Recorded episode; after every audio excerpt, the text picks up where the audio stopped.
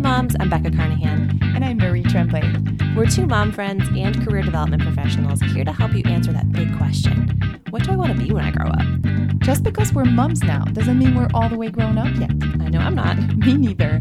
And we want to give you permission to grow, change, and evolve as a parent and professional. By sharing real stories from real moms, we're going to help you navigate the motherhood identity shift, career changes, work life balance questions, and more. Are you ready to keep growing up with us? Yes? Then let's do this. Welcome back, everyone. Hi, Marie. Hi, Becca. We have a big topic today. Yeah, it's a it's a really big one. We could probably spend a lot of time talking about imposter syndrome, yeah. but as you know, we like to keep these to about 20 minutes. So, yeah. this is a topic we're going to revisit over and over again today, but let's just put it out there because this is a big one that mm-hmm. a lot of people that we talk to every day experience yep. imposter syndrome, people just in our everyday life experience imposter syndrome whether they call it that or not. Mm. This is a super common thing that happens to a lot of women yeah. that we know. Yep. Yeah, I've suffered from imposter syndrome. Me too. Many, many times. Mm-hmm. Even as a mom. Gosh. Yeah, especially as a mom. oh my goodness. Especially as a yeah, as a first time mom. Yeah. Yeah. I remember like when you're taking your kids home from the hospital and like you they oh my God. they put them in a little car seat. I wanted to bring the nurse with me. I'm like, so you're leaving me? Yeah. Right I, now? I'm in charge right now. I'm the person who's supposed to be doing this. That's interesting. Yeah. Uh, so yeah, especially especially as a mom, and we, we experience as professionals, mm-hmm. and so to start things off, we're going to do a story like we usually do yeah. um, to talk about Isla. And then we'll talk about what imposter syndrome is and what are some ways that we can break this one down. We're not mm-hmm. going to solve it all. no, that's what we were talking about right before we started recording. We're obviously not going to solve that problem in 20 minutes, mm-hmm. but we're going to address it mm-hmm. and we're going to sit with it for a minute mm-hmm. and let's kick it off. Yes. So, our friend Isla here is experiencing a lot of imposter syndrome and frankly, she called it that, exactly that too. So she is in the pharmaceutical industry, she's in the HR function, and she has been super successful. She's moved up from individual contributor roles to managing small teams, and now she's being considered for a director role. Mm. And at first, she didn't even want to apply because mm. she was like, Well, I don't have the the job posting as it was posted was yeah. like you need to have 10 years of experience managing teams well. She's like well i have seven. I don't have exactly that qualification. Or and it also and said uh, it said um, like in the preferred qualifications or like, like an advanced degree um, would be nice. And she's like well no i have my bachelor's degree. I don't have a master's degree. Right. so like you know what? I should just take myself out of the running. And her boss came to her and said i let we you really should you should put your hat in the ring for this. You've been doing wow. great work, so why don't you be considered for this role? And she's still like feeling it. She's like, okay, well, fine. I'll I'll put my hmm. my resume in, and that's where we find her right now. Is like yeah. she's very tentatively submitting her application for this role, very mm-hmm. very tentatively, um, because as she mentioned to us that she was really feeling the am I good enough? Am I smart enough? Am I capable enough? Who would ever hire me for this role? Am I going to feel silly even putting myself even after there? they approached her? Even personally. after they approached her. Hmm.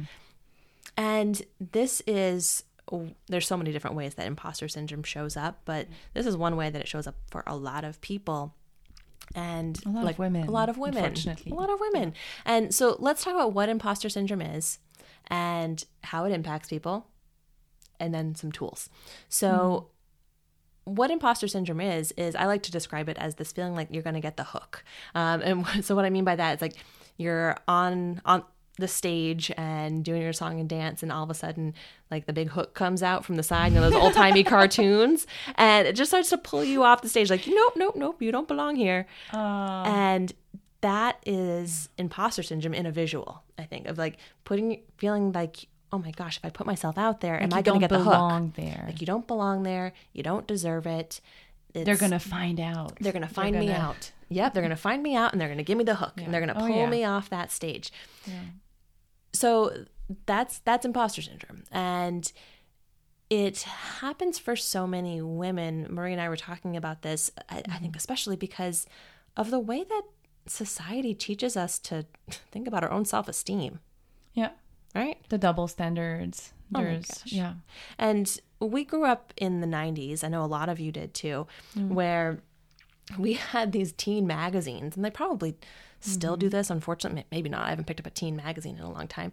But how much were they telling us all the things that we had to be in order to be acceptable? And it was such a dichotomy because you also had the beginning of the girl bands like Girl Power, the Spice Girls. Like you have to be sweet and cute, but you also have to be opinionated and strong. Yeah. And this is not this. I mean, and be Can we just be ourselves? yeah, be smart but allow people to like take care of you and don't be too assertive others otherwise folks are going to Uh-huh. think that you're too pushy and we see this in the media all the time in terms of how women are just judged differently Mm-hmm. than men and is it getting better in some ways i, I like hope to so. hope so yes for my daughter, yeah, and I, I you do see some changes. I think that in how there's more women role models that people are looking to who have different like they're just themselves out there. And I hope that we're raising different boys too. I It's such so an too. important thing. Mhm. Yes. um because the i feel like the younger generation of men accept women in powerful roles much more Yes. than a few decades ago Yes. I, I, um, w- I would hope that that is also the case. Mm-hmm. Um, and we're getting into that place. But that's, I think, where some of this imposter syndrome comes from is just like how society has taught us to look at ourselves. So this is not your fault. I think that's an important thing to keep in mind. Mm-hmm. That imposter syndrome is not you being weak. It's not you just like just like chin up and like have better self-esteem. No, you've you've been you've been taught to not necessarily think the best of yourself. Um, Even if you had amazing, amazing parents who were teaching you like how incredible you were, you were still getting it from other parts of society, and that's really hard. Yeah, and that's the thing too. Like when you suffer from the imposter syndrome, even if your friends try to cheer you up, uh, or your spouse, or sometimes you just want to be heard. Like it's not it's not helping that people are telling you, "Well, you're so great and you have all these skills. You can do this." This is not always helpful. Right. That's the thing. Yeah. So that's why we wanted to just sit Yeah. with this and just like sit in it. Uh, and one of our members of our career career clarity program referred to sometimes what we do is like sitting in the mud with people. and I loved it. I loved when she said A that. I'm like, Beth. yeah, like we're kind of just, sometimes we do just like sit in the mud. And so many of the people that we work with also work with therapists who are incredible and who are also really good at like sitting in the mud and being like, mm-hmm. yeah, this is hard. Let's just talk about it.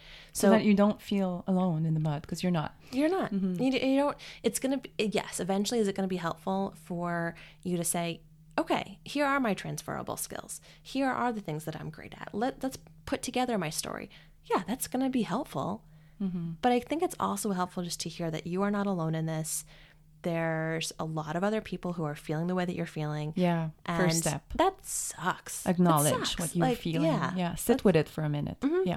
Yeah, for longer than a minute if you need to. Just like, like, and one way that I find to be helpful when I'm sitting with it is probably to no surprise to those who know me. I like to write it out, Yeah. and in the times in my life when I have experienced imposter syndrome, I'm going to tell you a funny story about imposter syndrome in, a, in a minute. But um, times in my life when I've been feeling that imposter syndrome, that kind of like feeling in your gut where it's just like, Ugh, I'm going to get the hook, I'm going to get found out. Something that I've done is when those thoughts are swirling, is to grab a pen and paper and just to write without judgment all the things that I'm feeling at the moment, just to get them out of my head and somewhere else. And sometimes even that act of just like free writing it out hmm.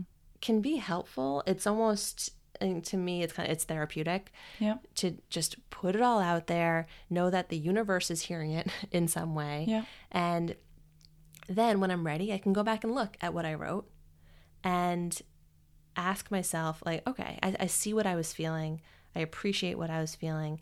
And how much, what else could also be true beyond what I wrote? I think that's a gentle way of allowing yourself to feel these big, big, dark, scary feelings uh, about yourself, and then to try to reframe. try to reframe yeah that's that's what I use personally to help me out. It's like I try to talk to myself as if I was talking to one of my good friends. Mm. Um, I mean, that's helpful for me. Yeah. I because if it was happening to one of my friends, I would try to make her see how she really is objectively, like trying to get out of that. Uh, we were also talking about um, the stories that we tell ourselves. You want to go there? Oh, yeah, sure. Yeah. So, and that's a really nice transition here because we were talking about Brene Brown, and one of the stories that she tells in, in her talks and in her Mm. books is about this time when she was. Um, and I forget the exact story. I'm going to totally butcher it. I think she was- it was she with her swimming with her husband. husband. But yeah, it was how, they were Yeah. handling conflict. They were trying to handle probably. Uh, he was going somewhere with the kids, and she. I don't remember the details. I don't remember the details, but Yeah, they were trying to handle conflict, I think, between the two of them. And how sh- they started to approach it was instead of saying like you're making me feel this or Hmm. this is what you're you're doing Which we do all the which we do um, she flipped it to the story i'm telling myself is this Mm-hmm. and just even that reframe and that's what you can do with a tool like writing stuff down like writing all the feelings that you're feeling is saying like this is the story that you're telling yourself Hmm. it's not necessarily true it's a story and Mm-hmm. stories are important we love stories um, but not all parts of the story are going to be equally true No.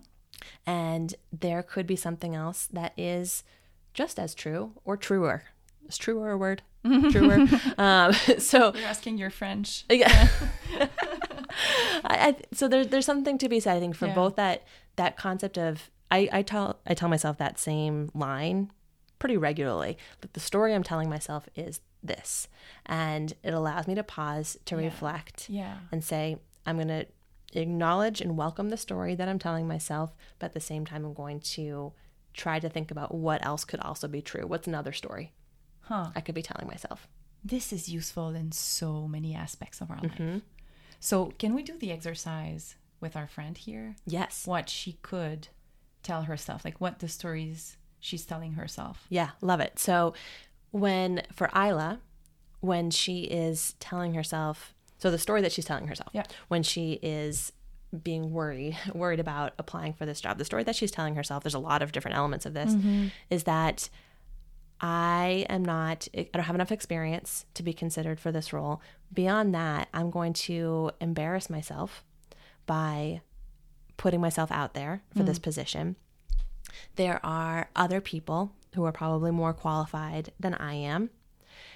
If I were to even get this position, I'm worried that I won't even be good at it. Hmm. And I've been good at a lot of things. I'm a high achiever. Yeah. And I'm scared of not being good at this next thing.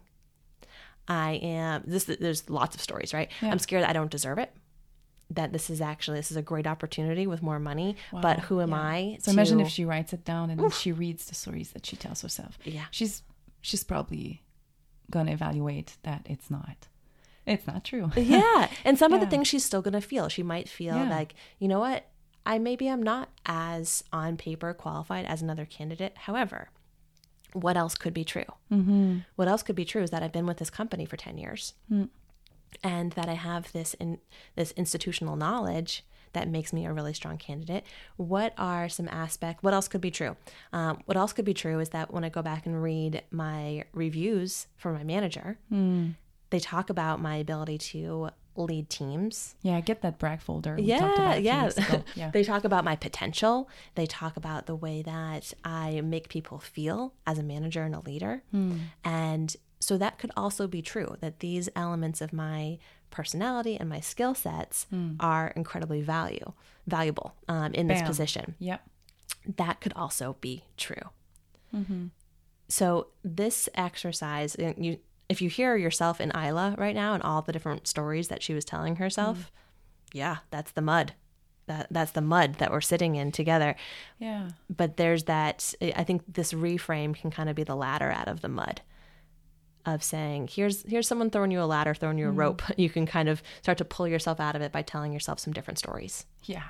And I just want to mention that I I would like women to enjoy their success so much more. You are allowed to enjoy your success. It's a great feeling And I think that we need this more. Yeah. Yeah, because when you have that imposter syndrome, it, you know, it doesn't allow you to go there. Nope. Nope. Um, it makes you you're feeling self conscious. You're Mm-hmm. worried about even celebrating it because you're are you going to get the hook? uh, and I prom- I promised you a funny story, so I'm going to tell you a funny story uh, about imposter syndrome and the way that I've felt it on my own. So, for those of you who don't know this whole business that I started, it really came from starting a blog as a as a hobby on the side.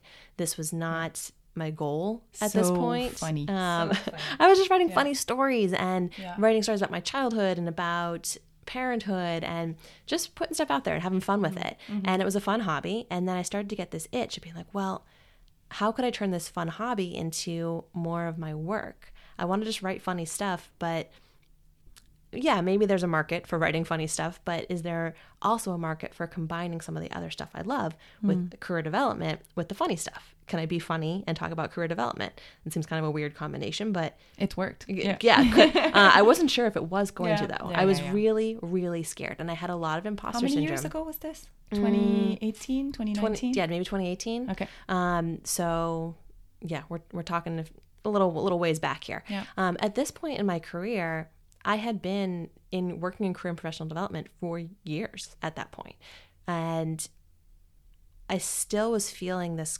um, imposter syndrome about putting myself out there as a career coach to the greater public. Uh, I knew within my work I was doing a lot of career coaching activities, but I had never really called myself a career coach, even though I was doing a lot of career coaching activities in terms of like, yeah, Interesting. in terms of putting it out there to like the bigger world. Like internally, I felt totally fine with it. Um, but putting myself out there and doing that, I would refer to myself more as my assistant director and recruiting operations Okay, role. okay. That's how what I would talk about it.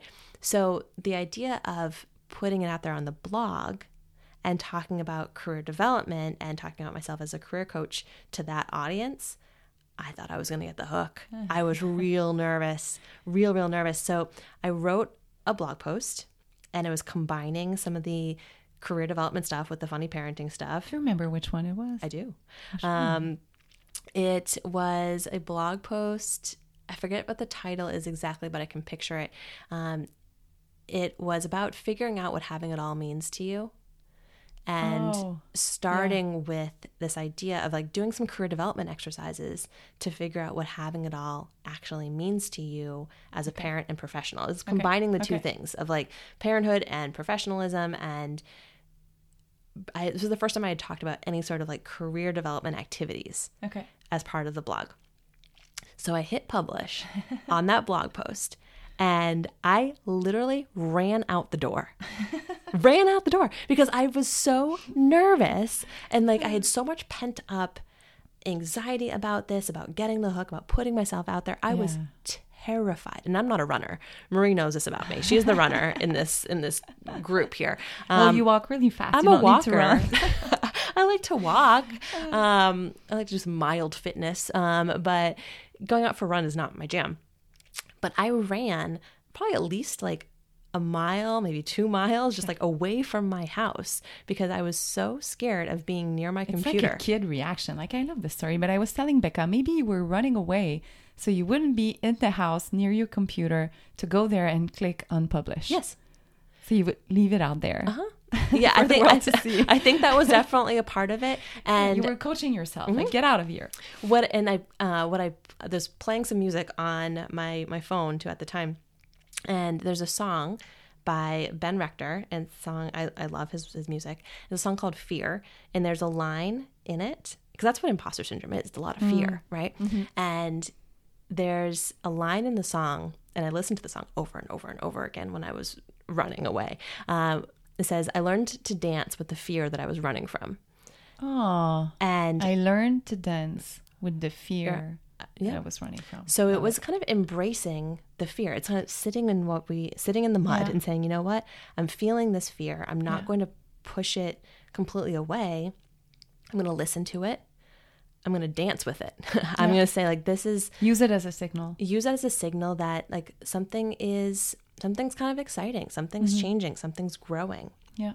And I still listen to that song when I'm feeling like I'm putting myself out there, doing something different, feeling that imposter syndrome that when I do put myself out there and do something different, um, I'm going to get the hook.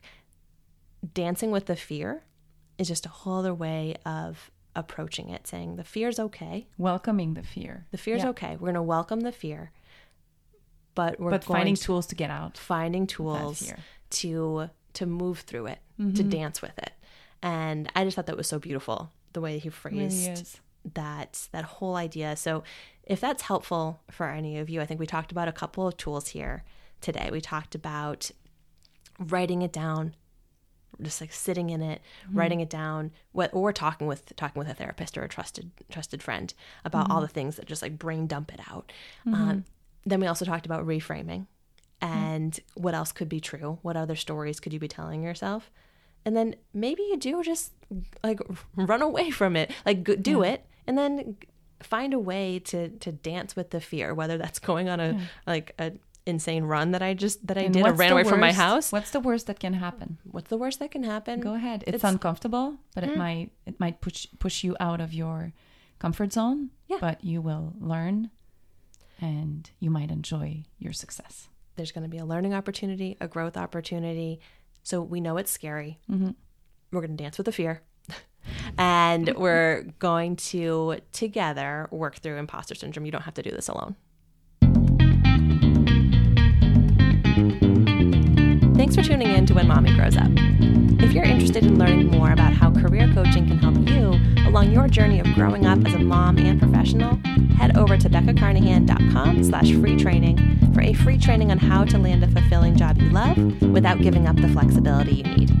You can contact us at podcast at nextchaptercareers.us if you have questions, comments, or want to share your story for some coaching on the show. If you enjoyed this episode, leave us a review and make sure you follow us on your favorite podcast platform. We'll be here every week with coaching stories and two